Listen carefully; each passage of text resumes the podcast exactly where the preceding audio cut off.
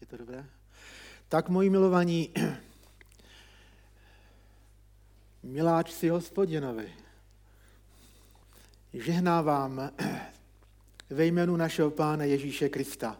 Žehnám vašim srdcím, aby byla nyní i nadále uvolněná k naslouchání hlasu našeho Pána, našeho Spasitele Ježíše Krista.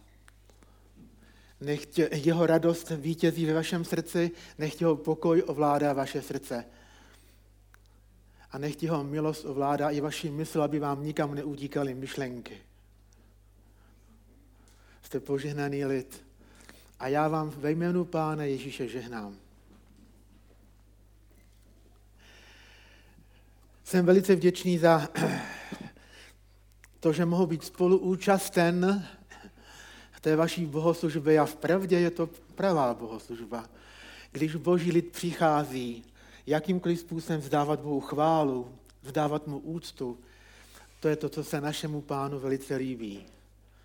Jsem rád, cítím se mezi vámi velice dobře. Boží duch je zde přítomný. Jestli dovolíte maličkou reakci na všechny ty videozáznamy, všimli jste si, že tam vystupovali sami mladí lidé, mladá generace, s nadšenými srdci, s úsměvem na tváři, uctívali a chválili našeho Pána Ježíše Krista. A v tom posledním záznamu všimli jste si, že tam byl podzim. I v tom našem ajonu, v kterém se nacházíme, už je podzim.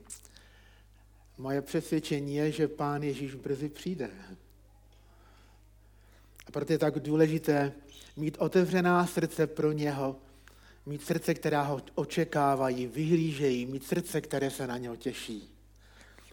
Jak toužím potom, abych se i já toho ještě dočkal. I bratr, který nám tady pověděl, jak všechno se rychle urychluje během jednoho roku, co se všechno odehrálo, hovoří o tom, že časy se mění a že se blíží něco velmi, velmi důležitého. Všecko to zraje k jednomu. Pán Ježíš je za dveřmi. Nenechme se unášet starostmi a trápeními, ale kéž naše srdce je otevřené k vyhlížení, co Pán Ježíš činí dnes a jakým způsobem si nás ještě chce nás všechny připravit na setkání s ním. Těší vás to, když to slyšíte, že Pán Ježíš je blízko? Nezarmucuje vás to? Neuvádí vás to možná do stresu? Ještě nejsem připraven. Víte, mě to tak těší, když vidím, že duch boží po celém světě si probouzí zvlášť mladou generaci. A co je zvláštní, všimněte si, jak chvály, které duch boží probouzí napříč generacemi, napříč světem, napříč denominacemi, nás spojují. Všimáte se?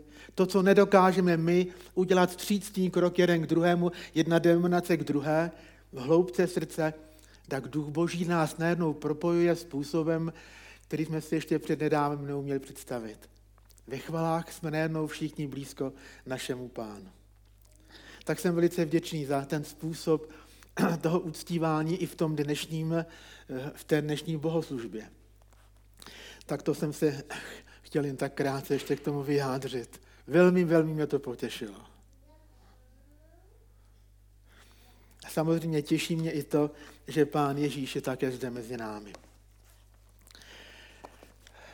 Rád bych se s vámi sdílel, já záměr neříkám, že budu kázat, já nepatřím mezi ty kvalitní kazatele, kteří to umí, ale rád se sdílím o tom, jak ke mně hovoří Boží slovo a rád se sdílím s těmi, kteří rádi naslouchají. Takže rád bych se dneska s vámi zamyslel nad textem, který je tam popsán a je zachycen v prvním listu, nebo v první knize Samuelově v 17. kapitole a od 17. do 31. verše. Je to taková část, která předchází příběhu, který mají všichni chlapci rádi. Že? Boj mezi Goliášem a Davidem. Tam jste to viděli na obrázku. Chlapci to rádi poslouchají od svých tatínků. a také v besídce. Ale tímto zápasem se já dneska nebudu zabývat. Rád bych se zamyslel nad tím, co tomu předcházelo. Jaký je tam postoj Davida?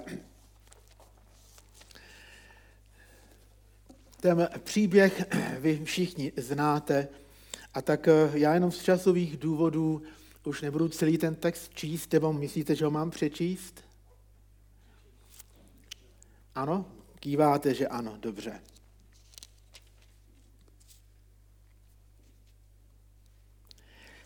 Jíšaj, to byl otec Davida, vybídl svého syna Davida slovy: vezmi pro své bratry éfu praženého zrní a těchto 10 chlebů a běž do tábora za svými bratry.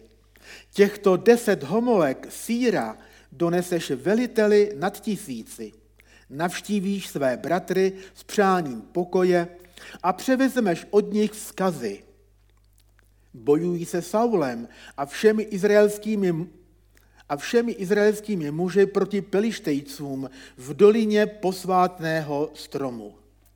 Za časného jitra přenechal David stádo hlídači, naložil si všechno a šel, jak mu Jíšaj, jeho otec, přikázal. Když přicházel k ležení, vojsko vycházelo, řadilo se a vydávalo válečný pokřik. Izrael i Pelištejci se seřadili řada proti řadě. David složil své zásoby u strážného nad zásobami a běžel k bojové řadě. Přišel a popřál svým bratrům pokoj. Ještě s nimi mluvil, když tu z řad Pelištejců vystoupil soubojový zápasník jménem Goliáš, Pelištejc z Gatu, a mluvil táž slova jako dříve. David je slyšel a všichni izraelští muži, sotva že toho muže uviděli, dali se před ním na útěk a velmi se báli. A nějaký Izraelec řekl: viděli jste toho muže, co vystoupil? Vystupuje, aby tupil Izraele. Avšak toho, kdo ho zabije, zahrne král velikým bohatstvím, dá mu svou dceru a jeho rod učiní v Izraeli svobodným. David se tázal mužů, kteří u něho stáli: cože dostane muž, který zabije toho Pelištejce a sejme z Izraele potupu? Vždyť kdo je ten neobřezaný Pelištejc, že tupí řady živého Boha?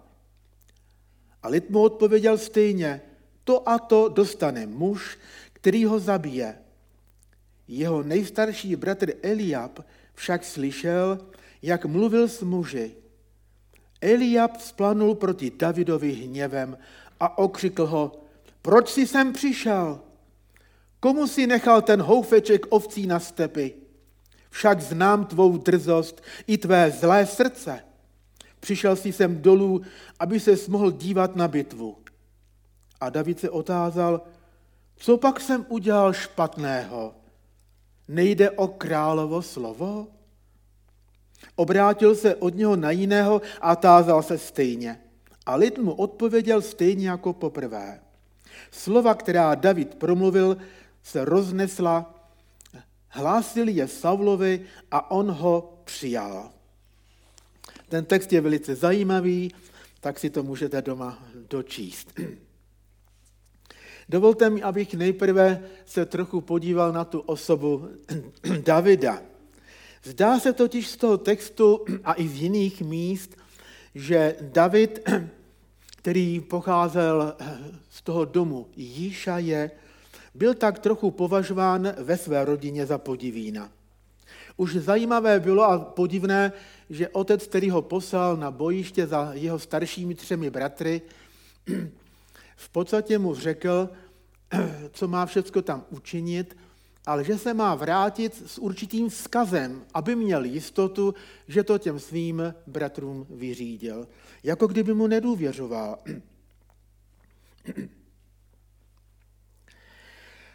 V té vztahy v rodině, kde vyrůstal také i David, zdá se mi, že byly trochu narušené.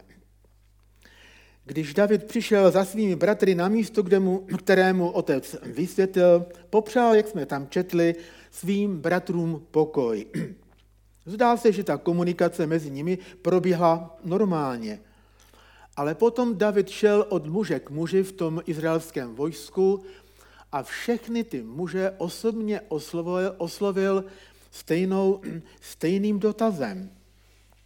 Dozvěděl se totiž od těch izraelských bojovníků, že král Saul, který byl tam někde v ústraní na tom bojišti, přislíbil, že kdo dostane odvahu a postaví se proti Goliáši, že mu dá něco velikého, že dostane něco velikého. Bylo tam veliké zaslíbení.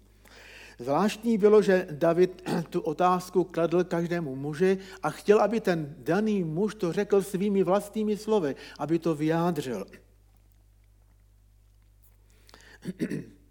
Když to zaslechl, když si to všiml ten jeho nejstarší bratr, jak oslovuje ty izraelské muže, tak ho to přivedlo k hněvu. To je zajímavé. Okřikl ho a přivedlo ho to k hněvu. Doslova tam jsme četli, že veřejně ho tam ponížil slovy, si jenom pastevec od ovcí, který se pohybuje na pustině. A potom řekl něco tak vážného, znám tvoji drzost. V jiných překladech je řečeno pýcha, domýšlivost. Znám tvoji pýchu, znám tvoji domýšlivost, znám tvé zlé srdce. A v jiném překladu je doslova řečeno zvrácené srdce. Podívejte se. Taková síla obvinění, pravdivé či nepravdivé. Bratrová představa o Davidovi byla, že se zřejmě přišel podívat, jak se tam izraelští bojovníci třesou strachem.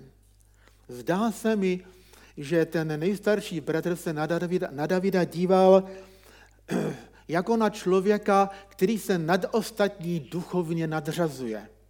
On ho znal z domova, znal, jak David se doma pochlubil, jak tam na pustinách, že zabil také medvěda, ubil tam také lva, jak skládal písně, určitě i doma skládal písně.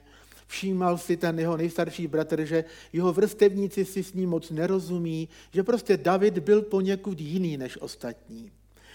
A díval se na něho jako na člověka, který se duchovně nadřazuje. No nebylo tomu tak. Pravda je, že David byl plný Božího ducha. To je pravda. Ale nenadřazoval se. Byl to problém toho jeho nejstaršího bratra. Možná si mohu taky dovolit povědět, je to moje přesvědčení, nechci to dogmatizovat, ale ty určité problémy v těch vztazích byly také dány tím, že David byl zřejmě takto z dvou míst v žálmech, byl trochu levoboček. Byl to teda syn Jišaje, ale měl jinou maminku než jeho starší bratři. Byl také jiný podobou, měl jinou barvu vlasů, byl jiný a také se i jinak choval. A zdá se, že jeho matka, takto v tom jednom žalmu zaznívá, byla upřímně věřící a milující Hospodina. Tak zdá se, jako kdyby ten bratr se za svého bratra Davida prostě styděl. Možná, že to byl problém i v té rodině, tam jsme si mohli všimnout, že i ten otec Jíšaj poslal daleko lepší ještě dary tomu veliteli nad 1000, který bděl nad těmi vojáky, jako kdyby si chtěl udělat jméno, jako kdyby chtěl dát najevo, my jako roty Jíšajů něco znamenáme a ty se také starej o to, aby i moji synové se vrátili v pořádku.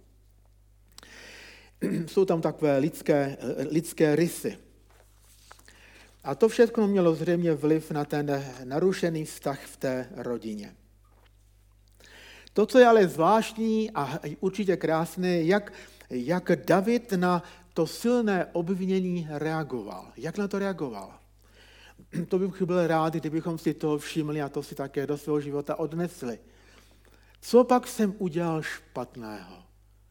Vždyť já neříkám nic jiného, než jen to, že opakuji slova, která vyšla z úst krále. Nic jiného. Co jsem udělal špatného?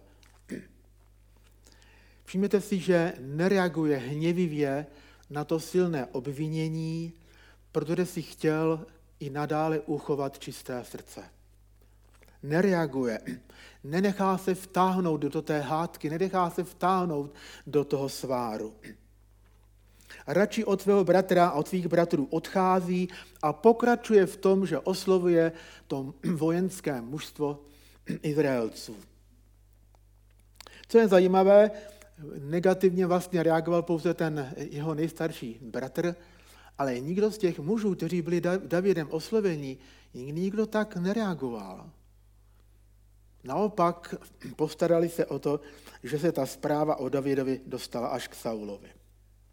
Máme tady takovou smutnou ukázku toho, jak se nepříteli daří, víte, vnášet svár mezi bratry. Hezky to vyjadřuje prorok Izajáš ve 29. kapitole v tom 13. a 14. verši, kde odhaluje, co ani to srdce nebeského Otce, Hospodina, neumí a nemůže snést. Je to vyjádřeno slovy, Boží lid mne ctí pouze rty, ale jejich srdce je ode mne velice daleko. Víte, je třeba mít na mysli to, že i ti bratři Davida v podstatě byli věřící, byli to synové Abrahamovi, chodili také do synagogy, prostě taky nějakým způsobem vyjadřovali ten svůj postoj. Nicméně David byl muž naplněný Božím duchem. Jeho srdce chválilo Hospodina, jeho srdce uctívalo Hospodina, jeho srdce milovalo Hospodina. V tom byl ten rozdíl. Jako kdyby ti jeho bratři pouze Hospodina ctili rty, ale jejich život v podstatě tomu neodpovídal. Zatímco David svým postojem, svým uctíváním byl někde jinde. A tady někdy vzniká svár, tady někdy vzniká problém.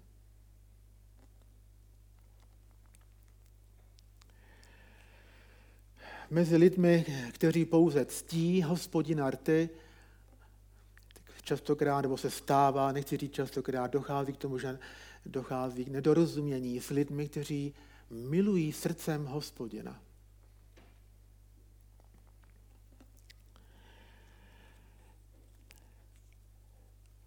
Úžasné je, že Davida to silné obvinění nezlomilo. Vždyť byl tak pohaněn před zraky tolika Izraelců. A víte, proč ho to nezlomilo, ač byl ještě mladý? Bylo to především proto, že David znal a přijal svoji novou identitu, kterou našel v Hospodinu. Nevycházel z toho, jak se sám cítil, jak mu to bylo předhazováno, jak mu to bylo předkládáno. Ale on se cítil dobře v tom, že věděl, že Hospodin ho miluje. On vycházel z toho vztahu, který měl s Hospodinem. Jeho identita se odvíjela od toho, jak on znal Hospodina. On přijímal všechno to, co nakonec čteme v žalmech, jak Hospodin ho oslovuje, jak Hospodin s ním mluví. Jak je to velice důležité, abychom moji milovaní znali a přijali tu novou identitu, kterou nám nabízí Pán Ježíš Kristus. Když se setkávám s mladými lidmi napříč denominacemi, víte, s čím se setkávám, že mi kladou otázku, jaká je moje identita. My máme tendenci se cítit podle toho, nebo jednat podle toho, jak se cítíme, jak se vnímáme, jak nás vnímá okolí. A podle toho se odvíjí naše vědomí o své identitě. A to nás velice sráží. Ale Pán Ježíš nám nabízí novou identitu. Jen ho přijmout, jen mu dát prostor, aby on vstoupil naplno do našeho života. Srdce Pána Ježíše Krista velice touží potom, abychom chodili v té nové identitě, která je nám nabídnuta. Tak to je ale samostatné, to by bylo na samostatné téma. Ale to dalo tomu Davidovi sílu odolat tomu, jak byl silně obviněn. a mohl jednat úplně jinak, než jak jedná jeho bratr. Tak, moji milovaní, pokud se i někdy mezi vámi může stát, že dojde k nějakému nedorozumění, k nějakému sváru, prosím, naučme se jednat tak, jako jednal David. Nenechme se vtáhnout do hádky, nenechme se vtáhnout do sporu a nepohrdejme jeden druhým. Ani když jsme obviněni, všimněte si, že David neřekl nic negativního. Naopak, když se podíváte dokonce v tom textu dál, tak byste zjistili, co Davida vlastně motivovalo nakonec k tomu boji proti tomu Goliášovi. Víte, co ho nejvíc motivovalo, co ho nahněvalo? Jak si ten Pelištec může dovolit urážet armádu živého Boha? Ale ta armáda se tam třásla strachy. Rozumíte? Ty Izraelci si tam všichni klepali strachy a on přesto o nich říká, toto je armáda živého Boha. To je armáda živého Boha. Všimněte si, on nekritizoval. On pořád měl, ač viděl tu realitu, přesto měl úctu a vážil si svých spolubratrů. To je způsob, jak se dá vítězit.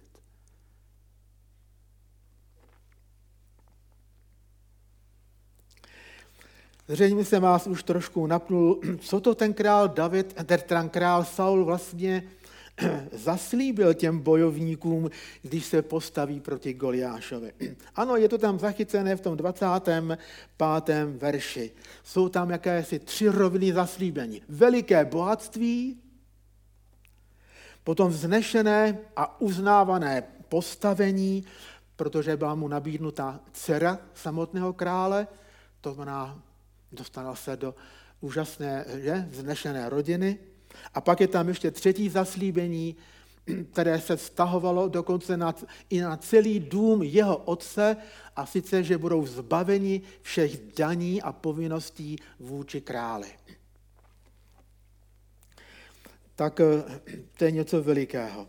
A já bych teďka, jestli mi dovolíte, jenom tak odbočil, nebo rád bych to aplikoval teďka spíš do té naší situace. Co na to říká novozákonní zvěst? My se můžeme, jistě se radujeme z toho, také jsme to tady i dneska vyznávali, že Pán Ježíš Kristus je tím naším králem. A on také touží potom, abychom mohli přijmout jeho zaslíbení. A ta jsou veliká. Já si dovolím ta zaslíbení, která dal Saul, přirovnat k zaslíbením, která nabízí sám Pán Ježíš. Ale je to vlastně něčím podmíněné. Podmíněné, jestli jsme ochotní se postavit proti Goliášovi. A kdo je to ten Goliáš? Můžeme se na to podívat z dvojího pohledu. Někdy tím Goliášem je naše stará přirozenost, která umí tak křičet a tak se stavět proti jakékoliv proměně a změně. Je to také někdy váš zápas? A pak samozřejmě tím Goliášem v té druhé rovině je sám duch tohoto světa, ďábel, který se snaží nás srazit a zabránit nám, abychom se těch úžasných bohatství nemohli ani dotknout. Ale jsme povzbuzováni, abychom v Kristově síle se uměli postavit právě, jednak uměli umrtvovat své tělo, tak jak nás vybízí k tomu apoštol Pavel, který sám vyznává, že jak je to důležité, aby to naše staré já zemřelo. Aby zemřelo. Chceme-li sloužit našemu Pánu Ježíši Kristu, chceme-li jít za ním, chceme být pro něho užiteční, víte, tak je zapotřebí, aby to naše já zemřelo. To naše staré já, ta stará přirozenost. A proti té je třeba se stavět síle Pána Ježíše. Ale také třeba se umět stavět i proti každému hlasu toho zlého, který přichází, našeptává, snaží se nás zastavit, zastrašovat. Tak pokud jsme ochotní se postavit, tak tam opravdu následují ta úžasná zaslíbení. Když se řekne bohatství v Bohu, tak jak mi napovíte, v čem jsme bohatí v Kristu Ježíši? Pojďme spolupracovat. V čem prožíváte, že jsme bohatí? Jsme bohatí?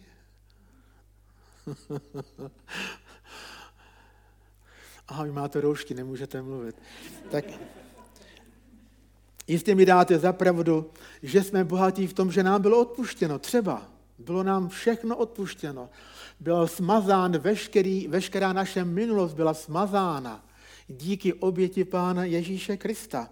Zadarmo jsme dostali milost odpuštění. Zadarmo jsme se narodili do Boží rodiny. Vždyť je to velký dar. Zadarmo jsme dostali Božího ducha. To je ten nový utěšitel, který nás provází zde na této zemi a přivádí nás k Pánu Ježíši a otvírá nám oči pro Ježíšovo dílo. Přijali jsme zadarmo pokoj, přijali jsme radost, přijali jsme posvěcení. Vždyť Boží slovo jednoznačně říká, že sám Pán Ježíš Kristus, to je moje moudrost a moje posvěcení, moje spravedlnost. To všechno jsme dostali zadarmo, to jsou úžasné dary. Ano, mám novou identitu v Kristu, máme možnost přijmout dary Ducha Svatého. To všechno je nám nabízené. Máme svobodu, byla nám darována svoboda v Duchu Božím. A tak bych mohl pokračovat.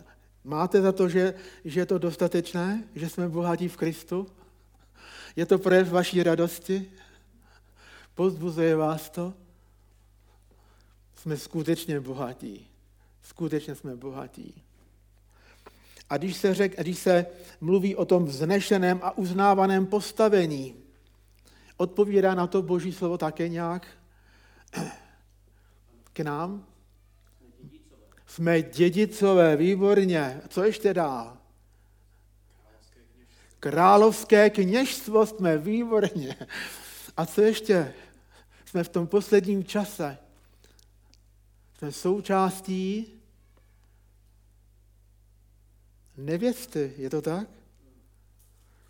Nebeský Otec připravuje pro svého syna, pro ženicha, svoji nevěstu. Všimli jste si v těch videozáznamech, to byla všechno mladá generace, podle mého přesvědčení, ta se s Ježíšem setká. On si připravuje nevěstu napříč celou tou naší planetou. Připravuje si už nevěstu. Potěšuje vás to? Máme vznešené postavení. Máme vznešené postavení. Patříme do královské rodiny. Sám král Ježíš nás i nazývá přáteli, protože nám otvírá každému, kdo ho následuje a kdo se mu poddá, tak mu rád svěřuje své záměry. Takže je to něco úžasného, víte, co všechno máme v Kristu Ježíš. A jak se srovnat s tou svobodou od těch královských daní a povinností pro celý ten dům toho otce, tak tady to bych nechtěl dogmatizovat, ale dovolím si přece jenom na to říct svůj pohled, svůj názor. Když se například podíváte do prvního listu, který psal Pavel do Korintu, tak v 7. kapitole ve 14. verši čteme, že pokud se jedná o manželský pár, kteří uzavřeli jakousi smlouvu mezi sebou v době, kdy ještě se nesetkali s Ježíšem, a pak dochází k situaci, kdy najednou jeden z těch partnerů uvěří, tak je tam úžasné zaslíbení, že ten věřící partner, když zůstává věrný, tak svojí vírou v podstatě posvěcuje také i toho nevěřícího partnera, včetně i dětí. Tak je to ve vaší Bibli? To je úžasné zaslíbení. Nevím, jak ve vašem společenství, ale třeba tam u nás na severu, kde máme ten sbor, který nemá žádnou ještě tradici, to všechno z lidí, kteří přišli ze světa, tak se s tím setkáváme, že máme celou řadu třeba věřících sester, které mají nevěřící ještě muže. Ale to úžasné zaslíbení, že když člověk upře svoji vírou k Pánu Ježíše, tak ve víře můžeme nést, že i ten nevěřící partner je posvěcený, to znamená oddělený pro Boží zájmy, Bůh s ním bude nějakým způsobem jednat, a to ještě se týká i dětí. Na jiném místě také u Jana v Janově evangeliu ve 12. kapitole ve 32. verši, tam se dočítáme co říká Pán Ježíš. Až já budu vyvýšen ze země, přitáhnu všechny nebo i všechno k sobě. Ano, to znamená, že každý, kdo v Pána Ježíše Krista uvěří, tak toho si Pán Ježíš vezme k sobě, to určitě, ale věřím tomu, že ten vzkříšený Pán Ježíš, který sedí na trůně a vládne velice dobrým a spravedlivým způsobem, takže u něho je zaslíbení, že když budeme volat také za celou naši rodinu, nějakou rozšířenou rodinu, že je tam šance, že ta rodina může být také zachráněná, spasena. Vzpomeňte si na to, když Duch Boží povolal apoštola Petra, aby šel navštívit Kornélia, tak tam se dočítáme ve Skutcích svatých apoštolů v 10. kapitole, že celý ten dům, včetně služebnictva, nakonec přijalo Pána Ježíše Krista do svého srdce pro víru jednoho muže. Byl to Říman, ale bylo vidět, že hluboce miluje Boží slovo a že miluje Hospodina, že si velice váží toho, co Židé vyznávali. A velice toužil potom, aby se setkal s Ježíšem. A tak mu to bylo umožněno skrze apoštola Petra. Celý ten jeho dům byl zachráněn. Právě pro tu oběť Pána Ježíše Krista a pro tu upnutou víru toho Kornélia. Takže je to takové mé přesvědčení, že je možné opravdu, aby celý ten dům byl zbaven prostě toho dluhu, který jinak lidé vůči Pánu Bohu mají. Všichni lidé mají dluh. A jen ten dluh může být odstraněn díky vyznání skrze pokání a skrze oběť Pána Ježíše Krista. Já jsem velice vděčný za to, že já pocházím z rodiny, kde nás bylo 6, nicméně z rodiny, kde otec selhal, takže v době, kdy moji 3 nejstarší sourozenci byli v pubertě, tak můj otec odešel od Boha i od rodiny. Já osobně vlastně otce neznám. Jako dítě. A představte si, když Pán Bůh ze své milosti dal, že můj otec se po 40 letech bloudění ve světě vrátil v pokání k Hospodinu, byla mu dána zvláštní milost a vrátil se také i k mojí mamince, takže si ji vzal podruhé za manželku. Tak když se pak začali modlit za své děti, které se tím pádem ztratily, tak ač se toho už potom můj otec neúplně dožil, oba moji rodiče už jsou v nebi, tak ale všichni mí sourozenci už vyznávají víru. Je to možné. Bůh dal tu milost, že došlo k uzdravení jejich srdcí a že se mohli vrátit. Tak z toho se velice raduji. Byli zbaveni dluhu, který na nich ležel. Tak to jsou všechno ta královská zaslíbení našeho Pána Ježíše Krista.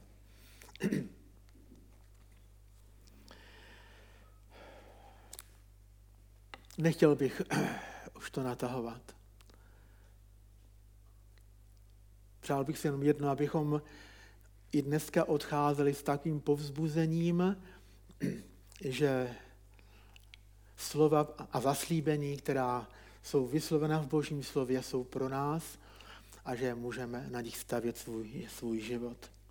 Zazněla tady také některé vaše postoje i k tomu, co se děje momentálně. Já bych vám rád ještě předal to slovo našeho krále právě k té situaci, k té pandemii. Už jsem se o tom zmínil včera na tom setkání, ale rád bych vám to pověděl, aby nás to mohlo povzbuzovat.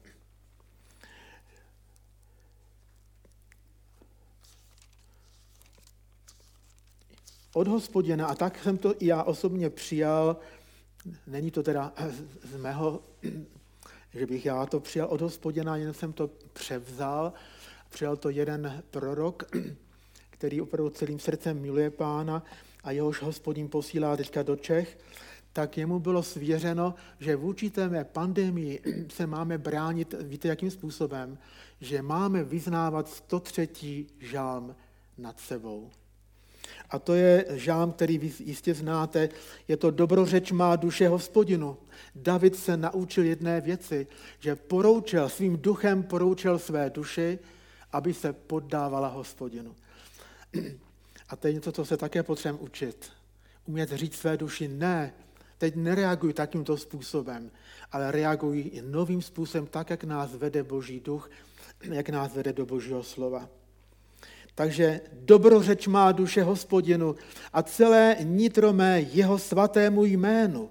Dobrořeč má duše Hospodinu a nezapomínej na žádné jeho dobrodiní. Stále si to připomínejme, co dobrého už jsme až doposud přijali. A děkujeme a chválme Hospodina za to. On ti odpouští všechny nepravosti. Tma nechce ti stále připomínat tvé viny. On ti odpouští, raduj se z jeho odpuštění. A tak bych mohl pokračovat v tom, co ten žalm nabízí. Já vám ho předávám, abyste si ho doma znovu přečetli a vyznávejte ho ve víře sami nad sebou a uvidíte, že vás Hospodin ochrání od vlivu té pandemie. Já tomu věřím, že Bůh svůj lid ochrání. Je to cesta, jak nad tím vítězit. Nad tím strachem, který se samozřejmě tlačí do těch našich srdcí.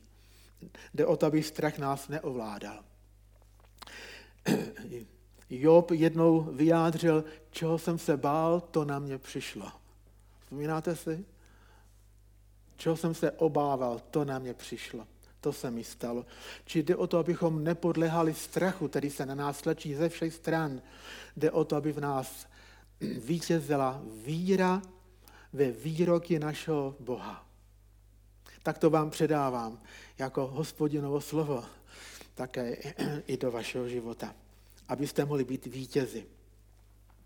A jestli teda dovolíte, tak bych jenom ukončil 3 takovými výzvami. Nezabývejme se ideologií Goliáše. To znamená tím, jak on mluví, jak on napadá, jak on se snaží nás uvrhnout do depresí a strachu.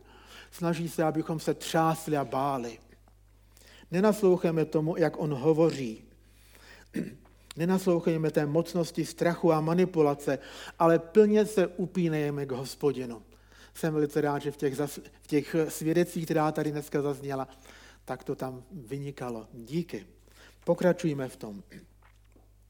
To druhé, nenechme na sebe působit jakýkoliv pocit odmítnutí a ponížení. Může se nám to stát v manželství, může se nám to stát zaměstnáním ve škole, může se nám to stát i v církvi, že budeme třeba nedobrým způsobem odmítnuti, poníženi. Tak nenechme to na sebe působit, ale pevně se držme identity, kterou máme v Kristu Ježíši. Vyznávejme to, co Kristus říká o nás. Vyznávejme to, jak on se na nás dívá, co on o nás říká.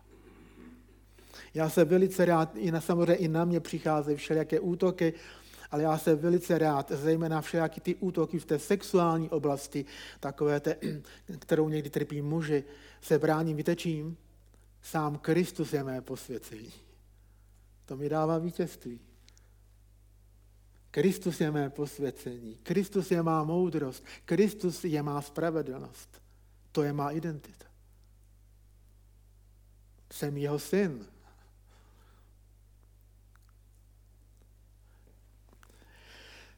Tak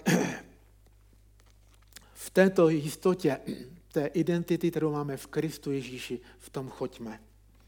A také ještě bych rád položil na srdce, nekritizujme Boží lid, nevstupujme do hádek, chraňme své srdce, ať zůstává čisté, abychom totiž pak mohli naslouchat, co nám Hospodin chce povědět.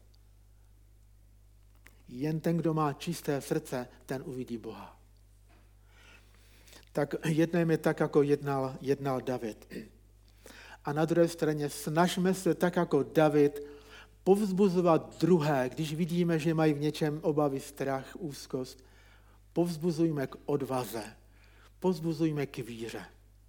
To byla touha toho Davida, když tam šel od muže k muži, povzbuzoval je k tomu, aby se nebáli a netřásli, ale aby se postavili bojovně proti.